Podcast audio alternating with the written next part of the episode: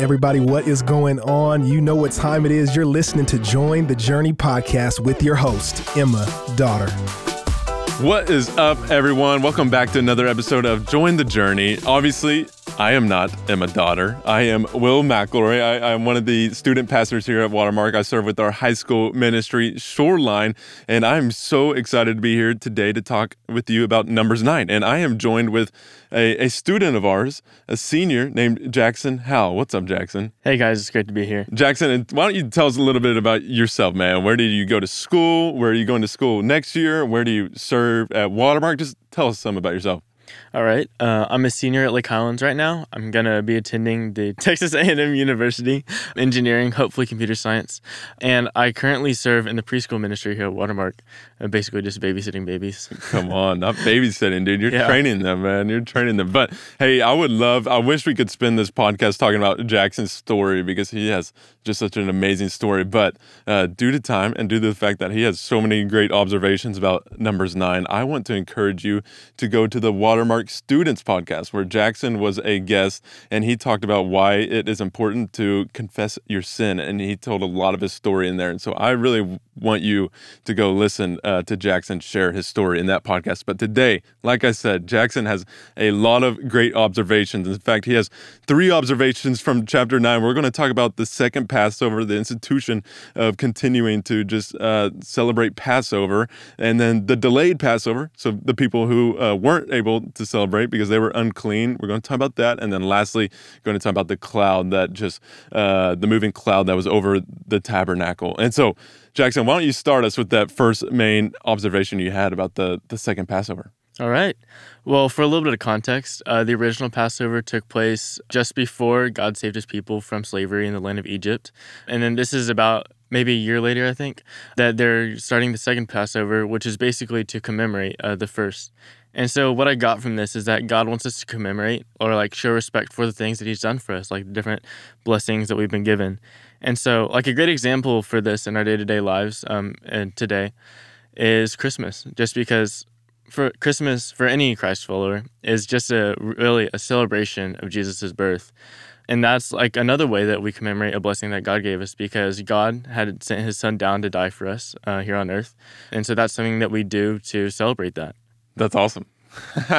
That's awesome. I love that. Yeah, I think yeah, Christmas, Passover. Like we need the the Israelites, just like us, just like you and me. We needed reminders, but there was a little problem that, that arises in, in this chapter because there were some people, due to the fact that they were unclean, they were not able to celebrate Passover with everyone else. And I, I actually love this. When this problem arises in verse 8, we see that Moses said to them, Wait, wait, that I may hear what the Lord will command concerning you. So this problem happens, and Moses is like, I actually don't know how to address this problem. So wait wait and let me talk to God and then I will get back to you on what he says eh, which is just a convicting to me because how often do I just spit out the first answer that comes to mind without actually waiting to hear from the Lord but what what happened when when Moses talked to God like what was God's response what what happened to those who had to have a delayed Passover Jackson well, essentially, God's response was to make a way for them to still celebrate a Passover. It wasn't the same one, but He made a later one. Uh, that those people had the option to uh, to attend. They didn't have to, but they were able to, and so that was just a way that God He made a way for them to come to Him, even though whenever He didn't even really need to. Mm-hmm.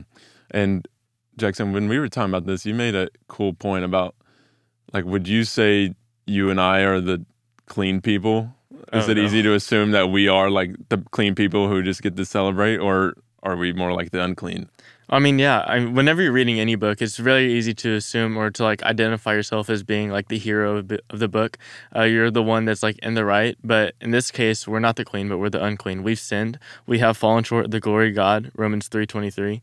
Um, and that's why we need him. That's why um, we're not able to attend the original Passover. We have to wait. Um, we had to wait for God to come and make a way for us. Man, I love that, Jackson. And I love how, in the same way, that even though you and I were unclean, that we still get to celebrate in the resurrection of Christ. We still get to celebrate in the fact that we have salvation because just like then, God made a way for the unclean people to still celebrate. And now, just like then, we still have a way, even though I am unclean, even though I was unclean, that I can still celebrate in the newness of life because I have a new life in Christ. You have a new life in Christ. Anyone who believes in Christ has a new life in him and they are clean. They're made clean by him, which is just so cool. Um, but okay, there is one last thing. We kind of make a shift away from the Passover and the narrative continues on where the Israelites they're in the wilderness and how do they know where to go, Jackson? Like what what miracle here happens that shows the Israelites like hey, here is here the Lord is showing us where to go. I mean, it's really very simple. There's just a cloud, and whenever the cloud would move, they would move. And during the night, the cloud would turn into a pillar of fire, and so they would still be able to see it and stuff. But if the cloud was there, they were there, and if the cloud moved, they moved. Yeah.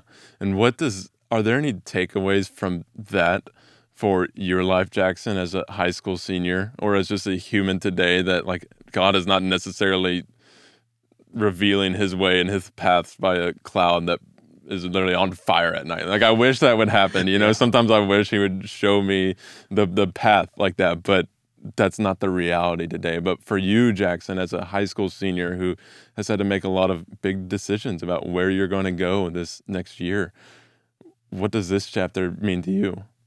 Well, one way that this really applies to my life is that, like, so like I said, I'm going to A&M uh, next fall, and part of going to college means that you're supposed to find a roommate, or like you're are you are gonna have a roommate unless you get a private room.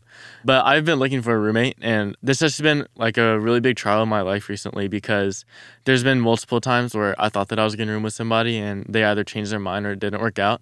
And that's just one of the ways that I've been forced to trust in God, um, and to just trust that like no matter what happens, it's all part of His plan for me just like the Israelites did in this passage, because like they were trusting that God had a plan for them, that God He had their best interests in mind whenever He was moving them around uh, through this cloud, and I mean just like just like that, I just have to kind of trust that whatever happens, even if it's not how I think it should happen, it's how God wants it to happen, and His plan is always going to be better than mine.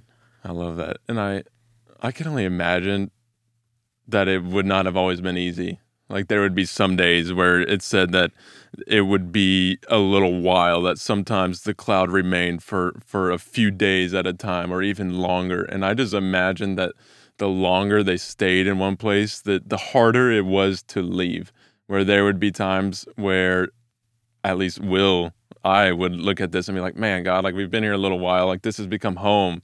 This is easy. There's a nice shade tree over my tent right now. You know, like this, I'm I'm chilling, and then God is calling me to move. But you're right; they just trusted that hey, when the cloud moved, that it was time to move and time to go. And so I can only pray that, man, wherever the Lord calls me to move to in the future of my life, that I will have that same courage just to get up and go.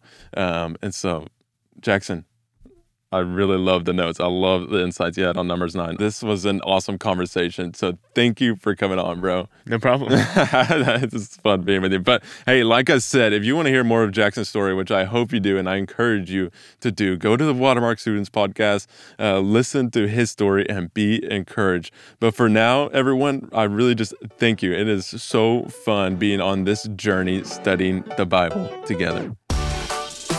Hey, we want to thank you for listening and we hope you enjoyed the episode. Did you know that you can help support Join the Journey by rating and reviewing this podcast? And if you're willing, we'd love it if you subscribe because the more you download, the easier it will be for new friends to find the podcast.